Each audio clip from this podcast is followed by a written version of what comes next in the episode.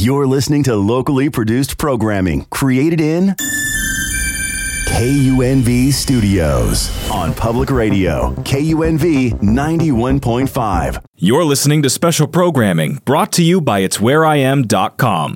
The content of this program does not reflect the views or opinions of 91.5 Jazz and More, the University of Nevada, Las Vegas, or the Board of Regents of the Nevada System of Higher Education.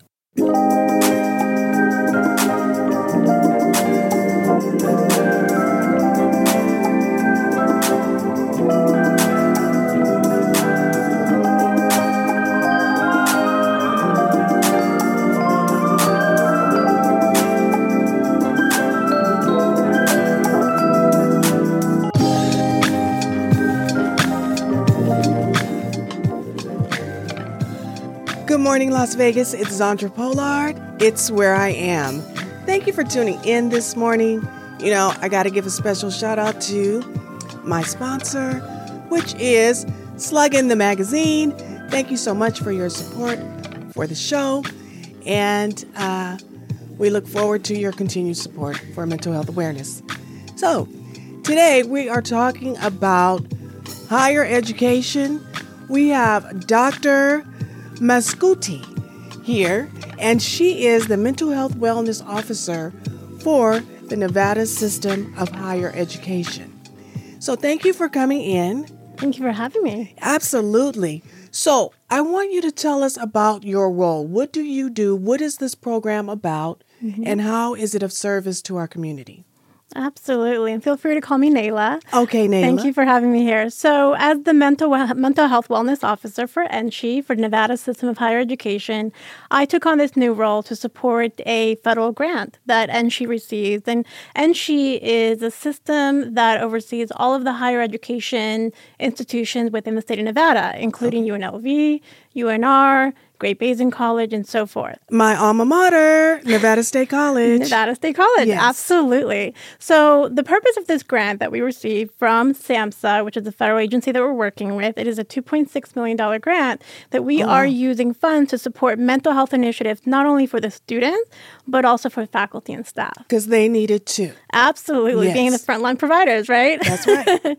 Um, so this grant not only supports training program that we are essentially um, coordinating with all of the institutions within Nevada, but it is also supporting a system-wide um, survey assessment. So what we want to do with this survey is, you know, we want to find out how are resources, how are they doing, what are some of the mental health programming that exists, you know, are there any barriers to accessing these resources, not only for students but for faculty and staff. Okay. We want to know, you know, what are some of the areas that we could impose improvements on? What are some of the areas that, you know, essentially have some barriers right now, whether that's access to some of these resources or, you know, do they support different areas of mental health that we're not addressing at the moment? And so in addition to doing these the survey assessment, we're then providing trainings. Um, the two types of trainings that we're leading with this grant is mental health first aid, which all of the institutions are implementing, Wait, so what was it again? mental health first aid training. Mental health first aid training. Okay. Mm-hmm. And the other? And the other one is suicide intervention training. Okay. So if you think of it, they're kind of like a two-part training program, right? Okay. The first one is mental health first aid training. So with mental health first aid training, what you're doing is you're providing this overview um, for faculty, students, and staff on the various mental health concerns that anyone could experience or um, be diagnosed with or struggle with. And then if you're interested in partaking in additional training for suicide intervention specifically, what that program does is not only does, it provide an overview, overview of what suicide is, but it also prepares you on how to respond, how to address some of those concerns, or how to engage with someone who's having suicidal thoughts. So does the psychology department are they are their students required to take part in in this initiative? So students are not required. This is strictly a program that we are offering statewide to all of Okay. the institutions, and it's strictly volunteer. Um, What we are doing is working with each of the institutions to promote these upcoming training programs, to tell their faculty, to tell their students and staff, hey, we're offering this free of charge. Encouraging them to take Mm-hmm. part. Yes. Absolutely, because I feel like when it comes to mental health, the biggest thing you can do is educate and advocate everyone. Absolutely. And tell them, you know, what are some of those warning signs? Signs? What are some of those concerns? How do you respond effectively? Or what kind of conversations can you have? What can you say in order to help someone get the resources that they need? Okay, so let me ask you a few questions. Okay. Okay, so say a fellow student is displaying displaying signs that are uh, not typical of themselves. So, so let's say they're being more introverted, um, being just very quiet. Um, you notice they're, you know, everyone's having lunch, but they're not. Um, what what do you say? Like, how do you introduce the conversation to see if they're okay?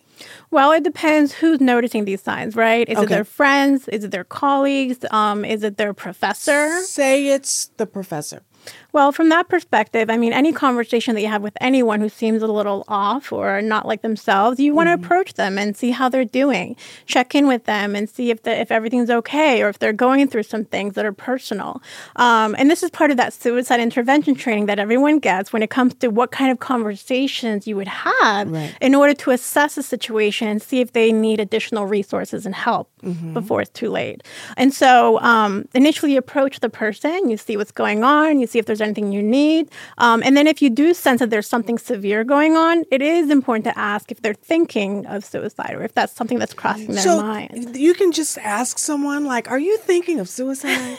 You shouldn't just directly ask. You want to assess the situation first. You want to have that conversation and find out what's going on with them. You know, find out if there are any concerns, if they are struggling with mental health. You know, if, if there's some stressors that are going on, anxiety and so forth.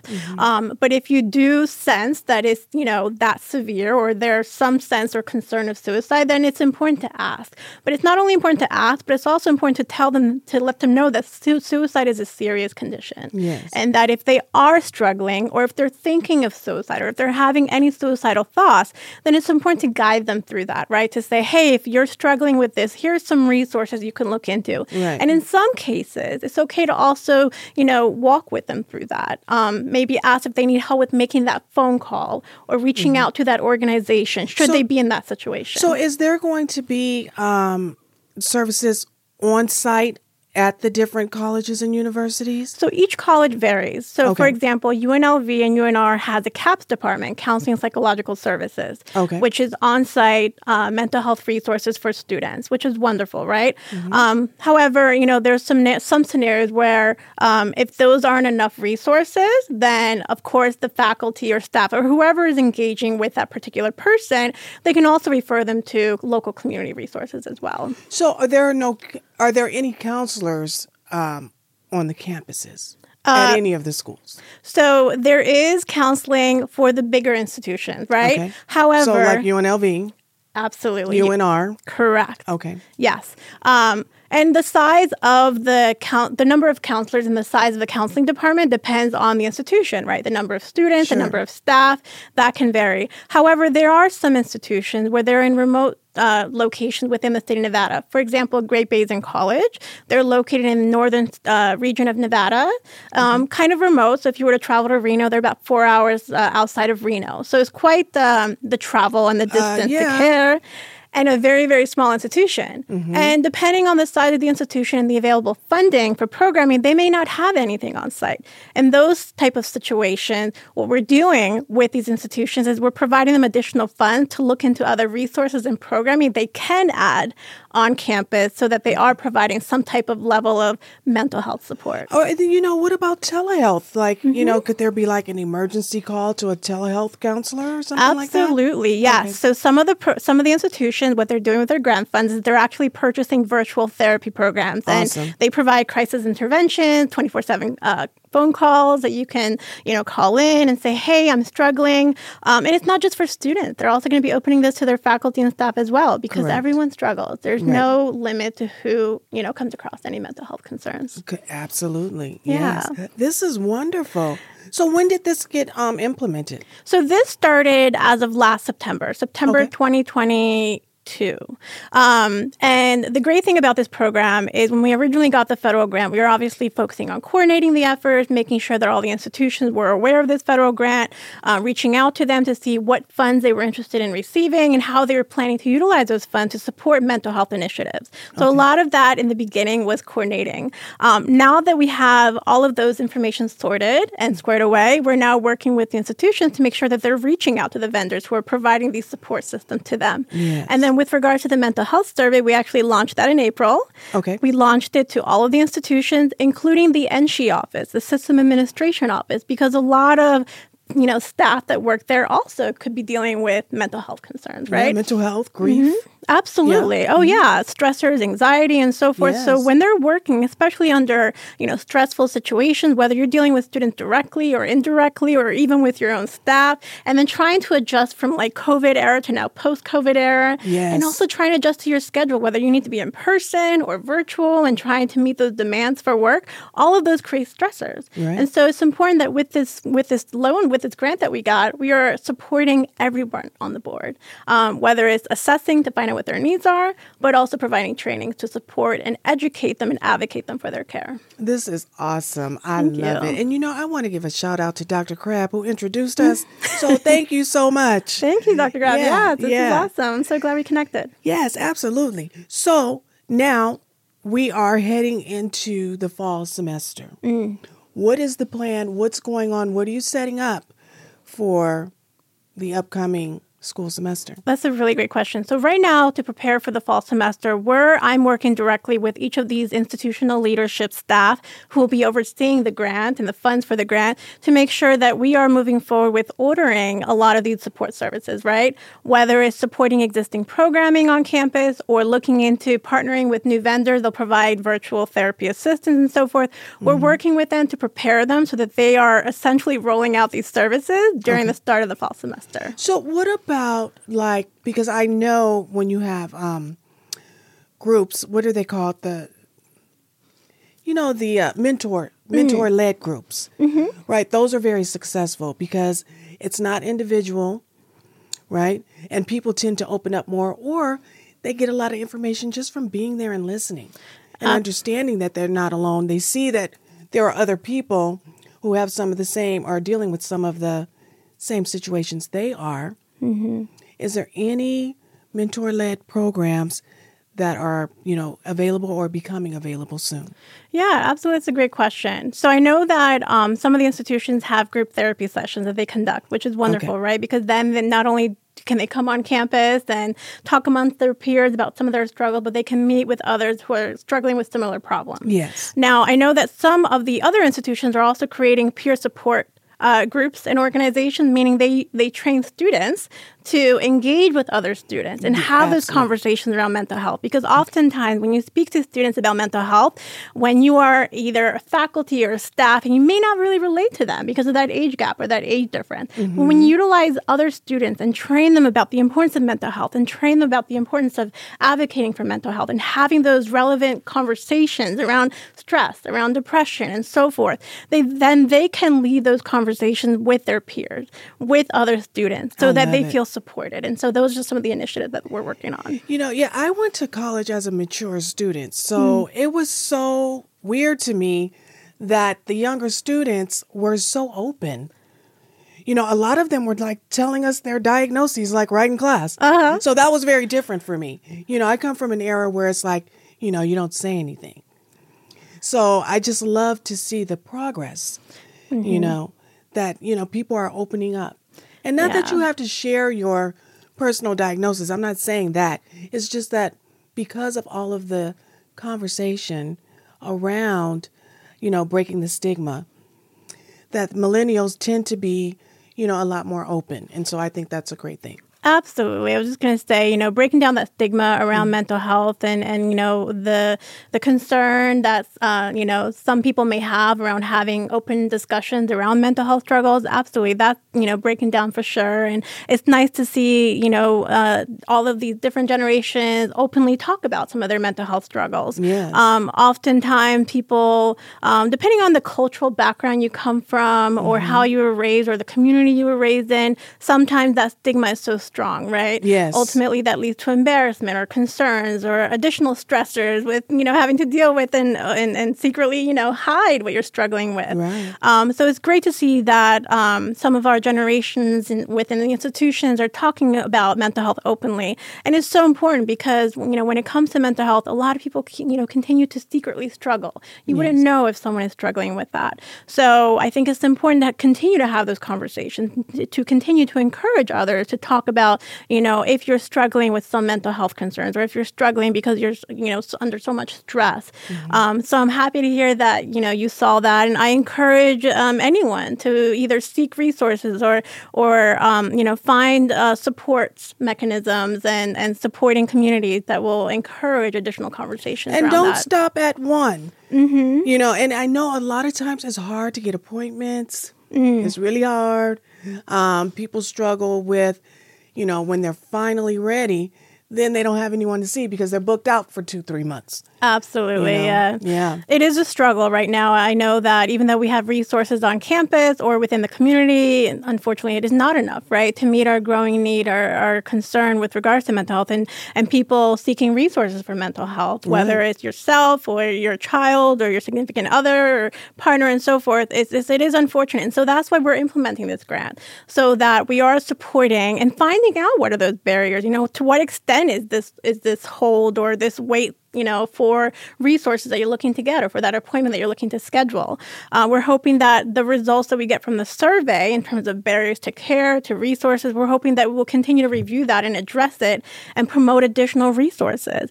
You know, this is NSHE's first attempt to really system systematically take an approach to supporting mental health. Okay. We don't want to just leave it to the institutions and have them kind of vouch for themselves and try to figure out a way to support mental health. Right. We want to take this initiative and say, hey, we understand there's a concern. We want to make sure that we not only are we assessing what the extent of that concern, but how can we continue to support mental health system wide. Yes. Yeah, because, you know, I came from California, and when I started school out here, I was explaining that we already kind of did this thing out there. Mm. And I was just really appalled, just shocked that there were no resources at the time, you know, when I was going to Nevada State. Mm-hmm. However, shout out to Dr. Yao.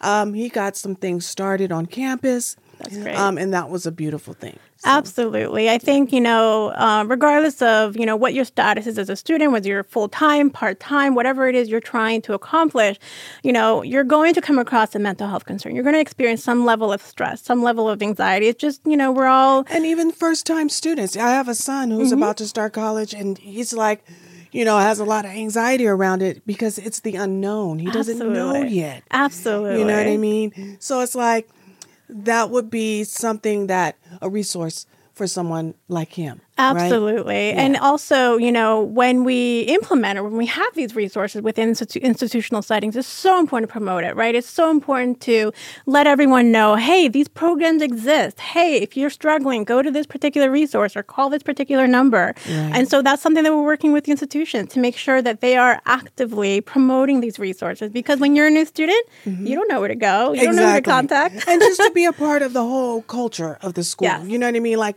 don't separate yourselves and not get involved. Everything that that school offers with uh, student campus life, they need to be involved because that makes people feel comfortable. Absolutely. Right? It's like, oh, they're always there. You know, wherever I go to a, a a campus event, the what would the department be called? Um, student affairs. the student affairs is there.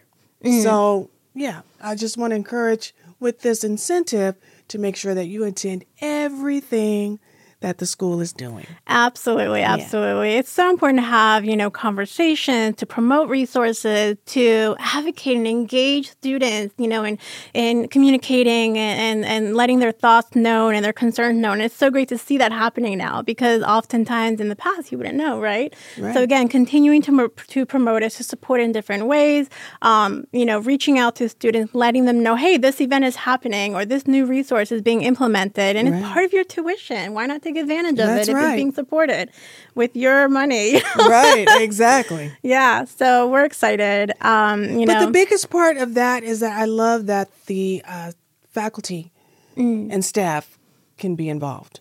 Yes. Yeah, so I think that's great because you know the students. I think they kind of look up to them like you know children do to their parents. Oh yeah. You know, like they know everything, they have the answer, and it's like they might be struggling, having a hard time teaching in front of the class. We don't know. Absolutely. There's been a lot of uh, feedback we receive from faculty and staff, especially faculty who are like the frontline providers, right? The frontline educators for our students. Oftentimes, they don't know how to approach a certain situation, or if they see a student who's struggling, they don't know what resources to share because, because maybe they're not familiar with everything on campus. So, again, you know, we want to make sure that those faculty members know how to effectively approach a student if they know someone is, you know, struggling or not doing well or need, needs to talk to somebody, but not only know how to approach them, but is familiar with resources on campus that they can share with them. So when they have, when you guys do these um, um, classes, or not classes, but when you have these trainings, do you separate the trainings for the students and then for the faculty and staff? Because I'm thinking if it was just one training for everybody, the perspectives are so different from the different levels of education. You know what I mean? Yeah, so that's a really great question. So, um, the institution that we're working with, so the way that they're doing it, they're actually scheduling multiple training sessions, right? Um, again, the funds are supporting different uh, training schedules and so forth. And what they're doing is they'll have some sessions specifically just for students and some specifically just for faculty and staff, but some are also implementing trainings for everybody. Okay. Because think about it. I mean, while, you know, they both have different perspectives and different understanding, different concerns, I think bringing them together and having faculty and staff hear about some of the mental health concerns that students are facing Sure. or vice versa, I think it's important to, uh, you know, engage conversations amongst everybody because Right. you never know what outcome can come from that, what information they would learn from that, and, and what insights they might get from it. Well, So I love that. both. But I also like the fact that they are separated as Mm-hmm. well so that then the staff and the uh, educators can talk about some of the things and share what they see in class. You know what I mean? Like, Mm-hmm. Yeah. they can talk about that stuff. And then, you know, the other trainings that you have that are all inclusive for everyone, that's awesome too. Uh-huh. Yeah, So and you what I- guys, you guys got a lot of money to do a lot of things. So, you know, Well, we're excited. Thank you. We're doing our best. Um, and you know, the great thing, the other great thing about these training programs that we're rolling out is they're also going to be offered in person or online. So we want to make sure that we're offering different learning platforms. Awesome. If you're not able to attend in person, then let's look into coordinating something online so that someone who feels more comfortable, you know, within their own comfort of their own home or dorm or whatever the case is, they can log on and get that training. Awesome. Versus someone who's like, no, I want to be in person and have more engaging learning opportunities and Mm-hmm. ask questions and be led by an instructor. Um, you know, there's different platforms that they can be trained. And of course, you get different information, different level of information from each of the training sessions that you uh, partake in. But again, this is a great initiative that we're taking to making sure that we talk more about mental health, but also we prepare and educate people on how to respond and how to help others. And I'm sure that the psychology department will be working very closely with the students to participate, which I think is awesome. And then that peer support piece that you mentioned, where the students can get involved. Hey, I see extra credit there. Mm-hmm. Yeah. Right? Yeah, absolutely. So there's so many ways that we can continue to continue to support these programs, um, and it's just a matter of starting somewhere and then seeing where you can go from there. Awesome. Is there anything else um, you'd like to share with us? Are there any social media handles or anything that you would like our listeners to know? Yeah, absolutely. So some of this information can be checked out um, and reviewed on our NSHE website. Okay. Uh, NSHE.nevada.org. Or you can also visit some of the institutions and learn about some of the ways that they are supporting mental health through their programmings as well. So we're excited about that. And I know that we've been working directly with their marketing team to make sure that they are promoting some of these upcoming trainings, not only on their website, but through social media, whether it's Instagram, Facebook, Twitter, whatever the case is. We want to Okay. make sure that we connect to everybody through different platforms. So that's another avenue that we're taking as well. Awesome, including this one. It's mm-hmm. where I am on 91.5 Jazz and more. So thank you so much for sharing all of this wonderful information with me and our listeners. And, you know, I, like I said, my son is about to enter college. And so this is some valuable information I can share with him as well. Absolutely. And So best of luck to him. And it Thank was you. wonderful being a part of this uh, show. Thank you for having me. Thank you. Well, 91.5 Jazz and more. Thank you for tuning in. You know, I'm here every Saturday at 7:30 a.m. And if you just caught me and you want to hear this whole entire broadcast again, you know, you are always welcome to go on Apple, Spotify, Google, or Amazon podcast platforms. Just type in It's Where I Am with Zandra, and I'll pop right up and go ahead and subscribe. Also, it's where I am.com. My shows are there and as well as YouTube. So, again, I'm Zandra Polard. I'm here every Saturday, and we'll talk to you next week. But before I let you go, I'm going to play a little tune for you. It's called Midnight Maneuvers by King James Brown. Bye.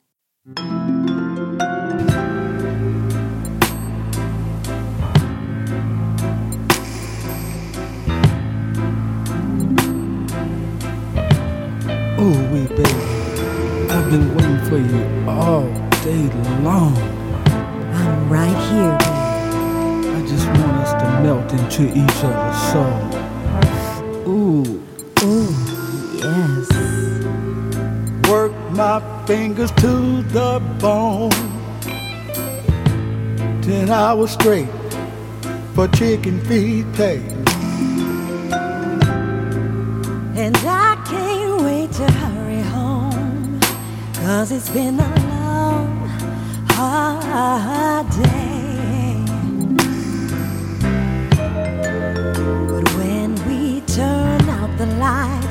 close the door, yeah, yeah, yeah. Here's what we've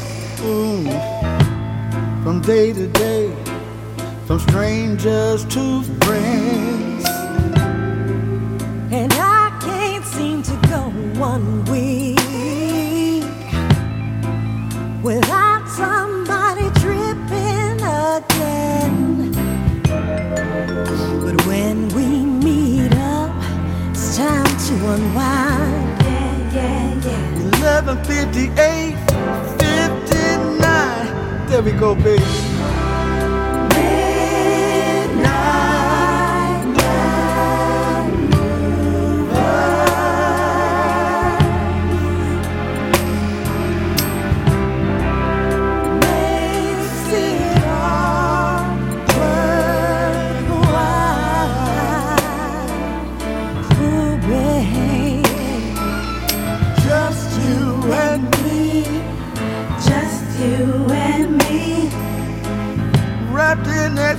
Wrapped